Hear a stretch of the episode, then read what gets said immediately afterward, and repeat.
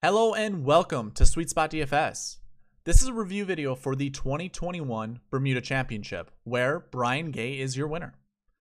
This marks Brian Gay's second PGA title, PGA Tour win uh, of his career. And he did it kind of in dramatic fashion. He birdied the very first playoff hole to beat Wyndham Clark. So, congratulations to Brian Gay. In the rest of this video, what I'll what I will do is basically go over the same things I do in all the review videos, which will be talking about the results of the top 10 golfers, looking at the $1 GPP and comparing it to the optimal lineup and seeing how much we had to work with in order to win that said GPP. And then we'll look at some of the stats to try to determine if we can figure this out for next year or kind of figure out where we went wrong this year. So let's go ahead and get into the spreadsheet. Um, I have the results page up right now. I'm not really going to stay on this too long. The first thing I want to kind of recap is the score. So 15 under was the winning score this year versus 24 from last year. Brendan Todd won it last year at 24 under. Brian Gay wins it at 15 under. A big reason for this was because of the wind. The wind was extremely heavy basically from Thursday afternoon all the way through. And we'll actually look at tee time pairings to see if there was an edge one way or the other. Um, but looking at the top 20 leaderboard, as you can see on the screen right now, it's kind of interesting seeing some of these players. I think the first one that pops out is Stewart Cink. You know, a lot of people, if you're talking golf, want to go with the young, talented golfer and kind of push away the savvy veteran that someone like Cink would be. Uh, and you could actually even bring in Brian Gay. I mean, Brian Gay is also one of those golfers that is a savvy veteran. So it's really easy to kind of push those guys away and go for the young studs, kind of like um, Doc Redman or Will Zalatoris. Although neither one of those golfers really did that terrible. I would say with Zalatoris's price tag, um, it just it wasn't enough. But again, seeing Cink up there was, it, I mean, it's it's interesting. And same with David Hearn. We really haven't heard much of David Hearn. Actually, this leaderboard is mixed with a bunch of younger guys and a bunch of old veterans. Um, which I guess makes sense. This is a B tier tournament, and obviously your young talented golfers it makes sense both ways. So um it, it's interesting nonetheless. Let's go ahead and get into um the optimal lineup versus the one dollar gpp so i played one lineup in the one dollar short game and the one dollar winning lineup ended up having brian gay on it doc redman denny mccarthy stewart Cink, matt jones and scott piercy. That totaled up to be 596 and a half points, and it used all $50,000 salary. Now, what's the optimal lineup? For those YouTube uh, viewers of mine, you can see the little black tick marks up here. For my audio listeners, that was Brian Gay, Wyndham Clark, Ollie Schniederjans, Denny McCarthy, Stewart Cink, and Matt Jones, which ended up totaling to be 637 points. So, really, there were about 40 points left on the table that could have easily been made up uh, to, take to take down this $1 GPP. Now, the optimal lineup, the salary used was 44,700, meaning you'd had to have left $5,300 on the table, which is it, it, that's never going to happen. Um, now, one way we can look at this is okay, so 44 7 isn't going to happen. What's the next nearest that we could do? Well, when we look here, obviously we want first, second, and third, which is 6,300, 7,400, and 6,200 respectively. Um, you add in Doc Redman and Denny McCarthy, and you're left with, uh, well, all this totals up to be 39,800. So you're left with 10,200. Well, if we look at the rest of the guys up here at the top of the leaderboard, we really don't even see anyone that fits that mold that well. Um, You know, Will Zalatoris is the closest, but he's 10,900. So obviously that goes over uh, what the salary permits. And if we went with like Peter Malnati at 9,000, now we're at 48,800. So that's more doable. In all reality, you probably don't play Schniederjans and you do something like this where you have Brian Gay, Wyndham Clark, Doc Redman, Denny McCarthy, Peter Malnati, and now we have $7,400 to work with. Maybe that's how you get on Matt Jones, and that's 50000 So altogether, what that ends up being, points wise, that is, let me go ahead and clear the rest of this information. We have 617 and a half points. So we would have beat the $1 short game by 20 points. Now that's easy to say in retrospect, but you would have had to have been on Brian Gay and Wyndham Clark no matter what. And obviously Doc Redman and Denny McCarthy were popular plays, but something like this was a little bit more doable than say leaving, you know, $5300 on the table. So that kind of concludes this. When we look at recent form as since we're here, um it was all over the place and that's what the strategy video kind of showed. It was you know, not picking the hottest golfer and just being okay with selecting golfers who've had poor recent form, as you can see Brian Gay has. Uh, and same with Kramer Hickok, Ryan Armour, Kiradech Barnrat. All those golfers, pretty terrible recent form, but they all did well. So in an event like this, I think that's that's how we can get on some of those players. Let's go ahead and get into the DK page. So we'll kind of go left to right and just try to bring up all the more interesting pieces of information that we can. I'm going to go ahead and hide this. Uh, that way we can just work with an easier spreadsheet. I'm also going to hide this as well. We don't really need to see all of that. So let me go ahead and also freeze this. And now we can work really easily with all of this. First and foremost, what I want to bring up is the sweet spot uh, DFS score that I have over on the left side, for the most part, it did pretty well. Um, one thing I forgot to add was the grass stat, and I think that's how Brian Gay's score could have been better.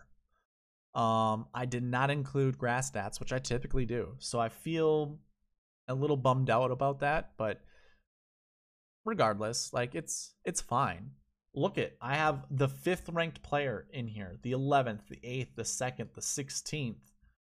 And that's kind of where it ends, but it was a 132 man field. I don't see anyone really outside of Ollie Schniederjans being in that 100 plus range. And the reason why uh, Ollie was in that range is because he doesn't have a scoring average. So I have scoring average over here. He doesn't have any stats he hasn't been playing on the PGA Tour for I don't I can't even remember the last tournament he played. But he obviously does not have recent form, so he hasn't played an event this year. Um I really don't remember the last time he played. So unfortunately, that didn't pick up. You know, the scoring system did not pick up anything with Ollie Schniederjans. You know, course history didn't work well. Um, his last year bucket didn't really work well, and if I'm going to be honest with that, the last year bucket was pretty money. Uh, I really didn't have a lot of data to go with. This was more of uh, kind of using the universal bucket system, basically. So the last year ones were golfers who did not play. So you can kind of track that from their number here and what their last year uh, value was, or the value within the last year column here.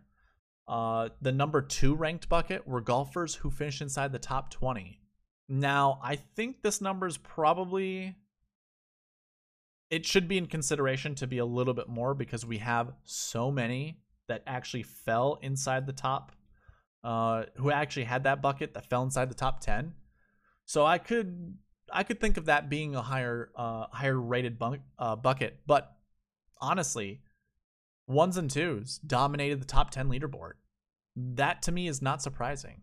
And then obviously you mix in a missed cut from last year with Ollie Schniederjans, and then the fourth ranked bucket with uh, Doc Redman.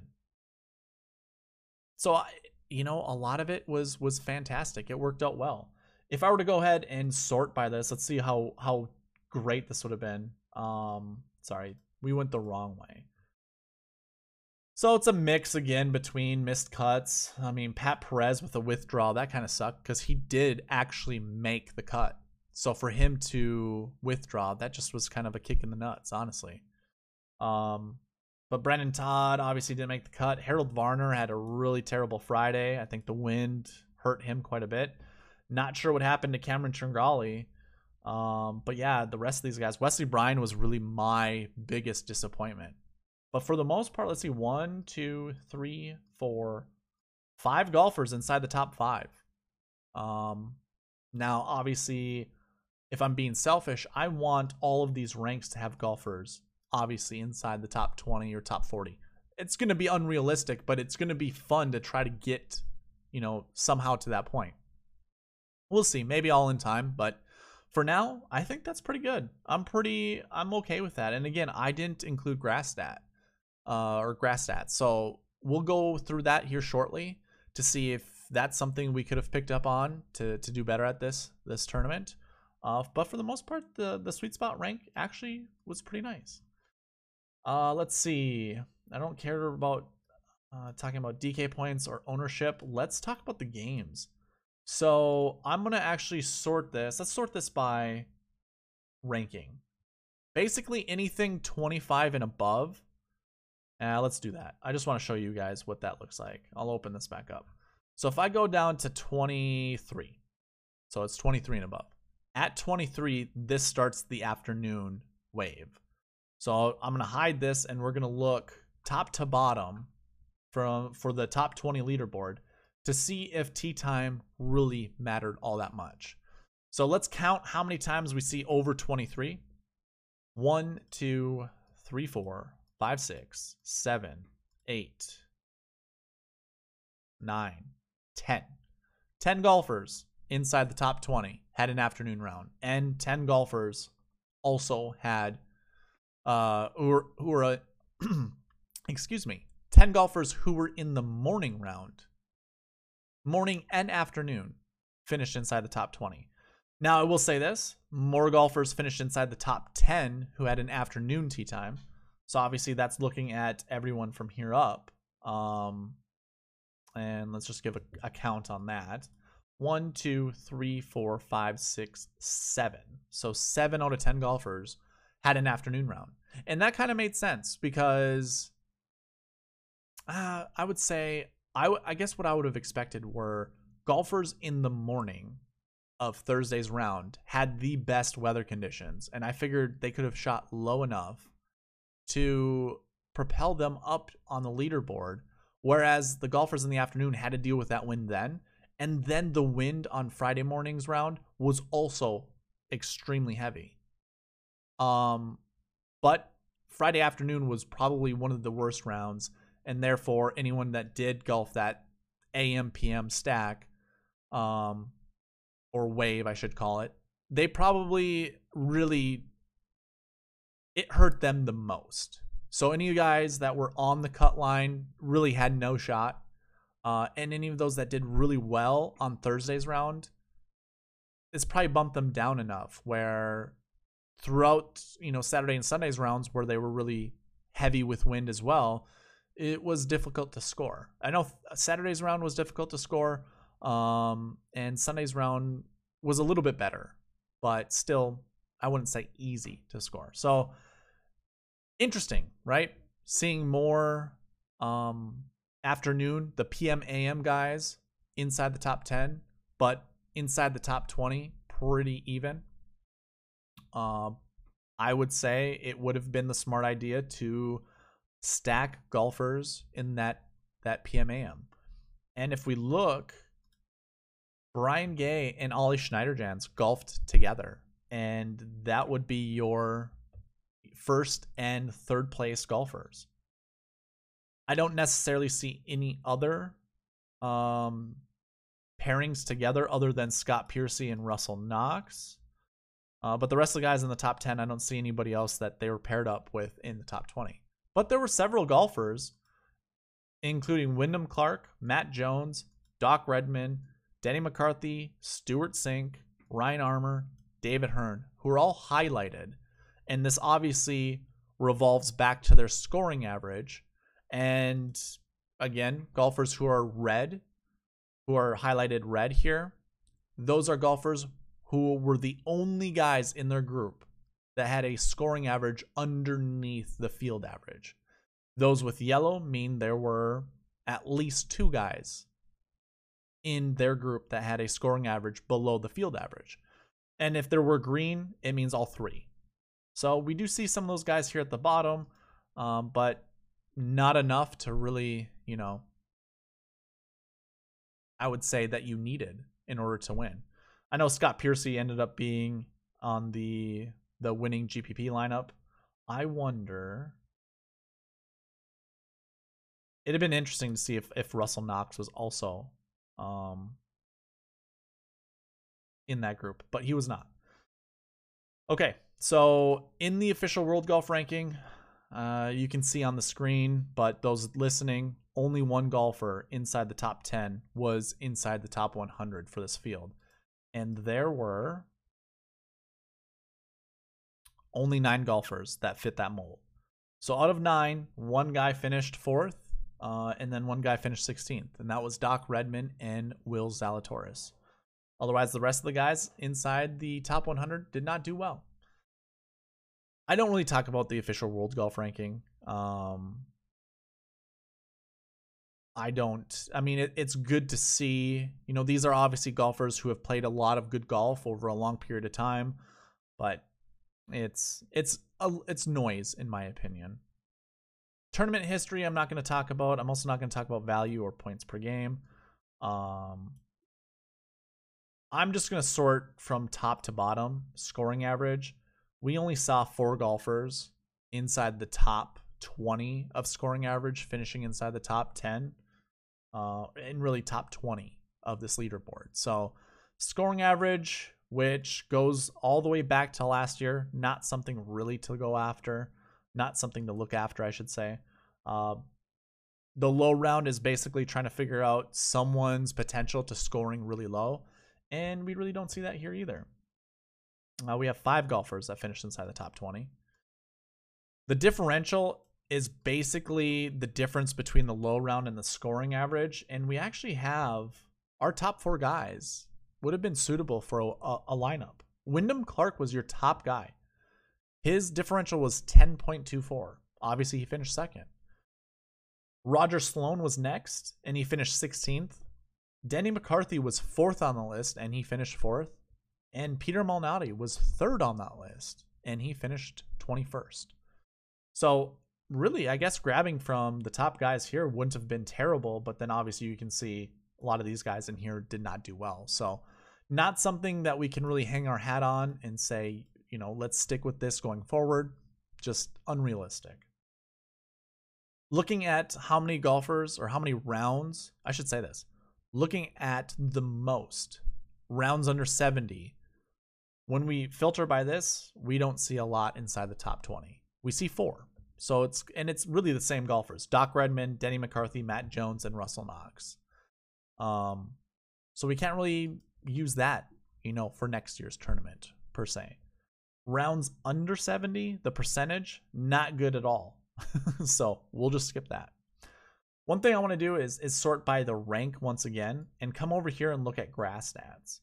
One thing I like to do is when I look at a top 10 leaderboard or a top 20 leaderboard is this column here, the top 10 Bermuda percentage. This is the percentage of them throughout their entire career finishing top 10 at Bermuda events. Brian Gay has an astonishing number. It's 14.52% finishing inside the top 10 if that doesn't say he's a Bermuda specialist, I don't know what does. Um, so despite his terrible form, as you can see with his strokes gained uh, information over here, this is all from this year. Um, and really, like his scoring average wasn't good. His recent form was not good. He did finish third here last year, um, which obviously was good. But other than, I mean, I wouldn't have looked at any of the other stats because looking at the other stats would have been bad but the Bermuda um, information was pretty good. And he was like middle of the pack with overall Bermuda, and it's not good. I mean, 56.23 is his overall average. So that's every tournament dating back to 2013 that he's played in. He has an average finishing position of 56th place. So that's not good. But the likelihood or the the amount of times he's finished top 10 is actually really good. I mean, he he kind of defines that volatile player, the really the wild card. So if he's not finishing top 10, he's missing the cut. That's what I get from this overall Bermuda average. His 2020 Bermuda average did not look good. And in fact, everyone here in the top 20 did not look good. We would see more of a green color if they were close closer to the top 20, and we really don't. Overall, overall Bermuda though, that actually holds up because everyone here in the field looks like they're either average or better than field average, I should say. Um, and that's something I should look at going forward as well, is looking at field average and basing a lot of my analysis off of that. So to get on someone like Brian Gay would have been going through Bermuda. Uh, but I can't say that about everybody.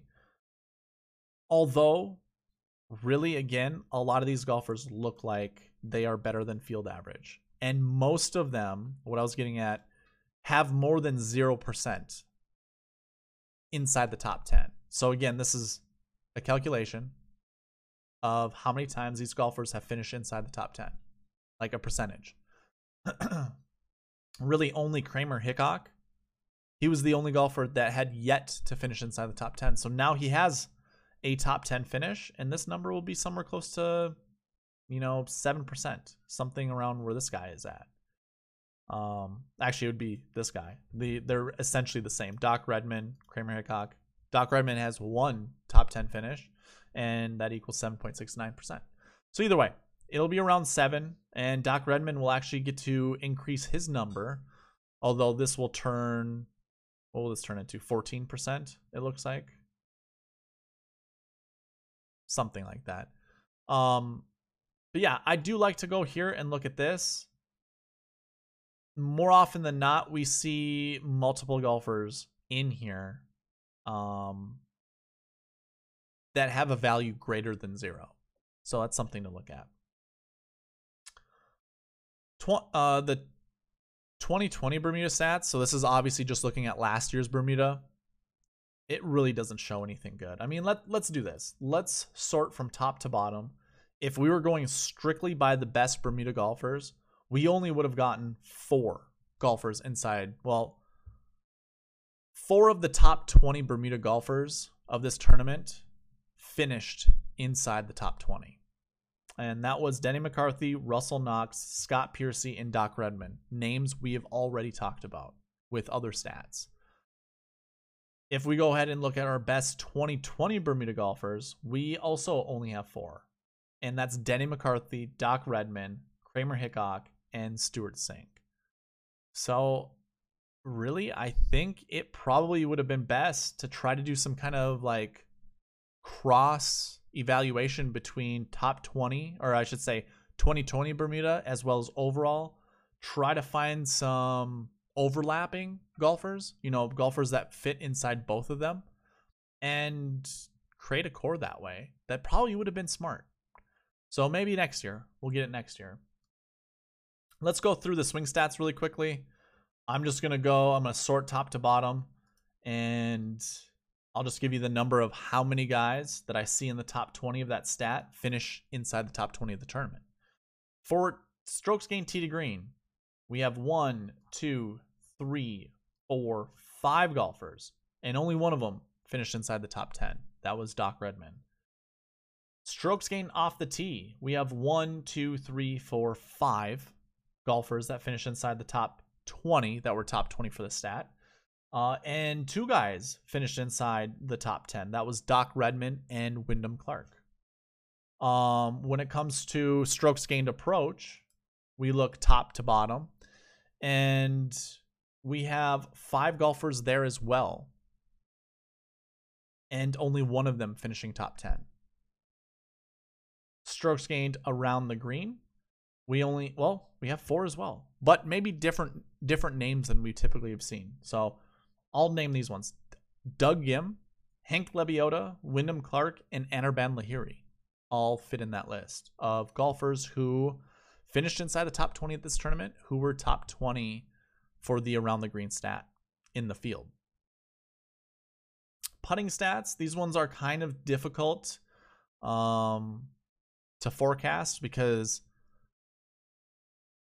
a lot of uh, a lot of different reasons go into these stats being good or being bad.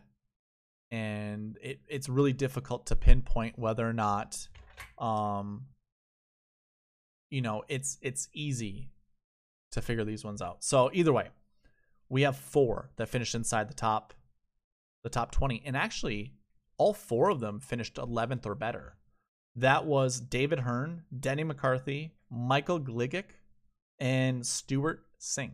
so again we're we're talking a lot about the same golfers and no surprise to see Denny McCarthy up there. He's won to bat. He's won back to back putting um, competitions, or I should say, not even competitions, year end awards. He was the best putter this year or this last year, and he was the best putter the year before on tour.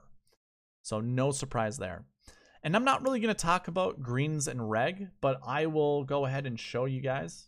Now, five golfers finish inside the top 20. For proximity, we have one, two, three, four golfers inside the top 20. And birdie or better, we have one, two, three, four golfers inside the top 20.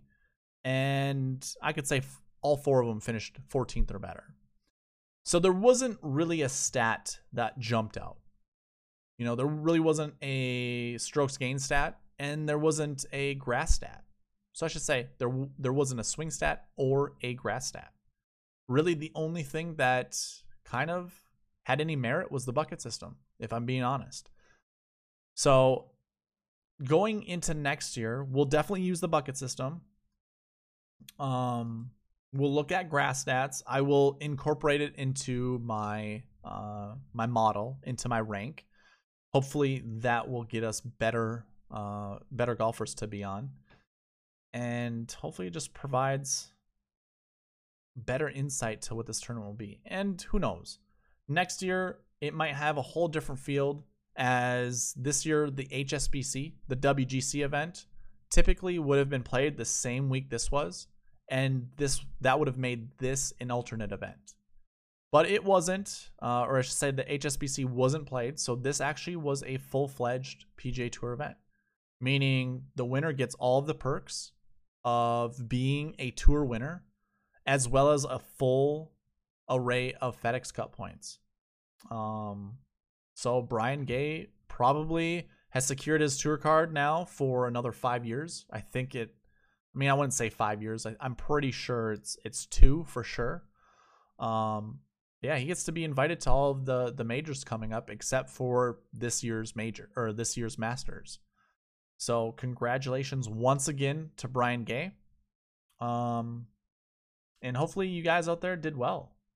Personally, I did not. I was not on Brian Gay. I did have some shares of Wyndham Clark, but I didn't have all the right combo pieces together. So we'll look to rebound during the Houston Open next week. Uh, I will have a full array of videos out for you. So we will have a course fit video. We will have a stat fit video, which I think I'm going to rename to a recent form. Um, I think recent form is probably best. Um, so we'll go, we'll do those two videos, and then we'll follow it up with a strategy video and get ready for the Masters, which I probably will have a couple videos this upcoming week for that as well. So stay tuned. But for this video, oh, that's the wrong one. Thank you for watching. Please leave a like, subscribe, comment, all that good stuff, and I will see you in a course fit video for the Houston Open. All right, bye.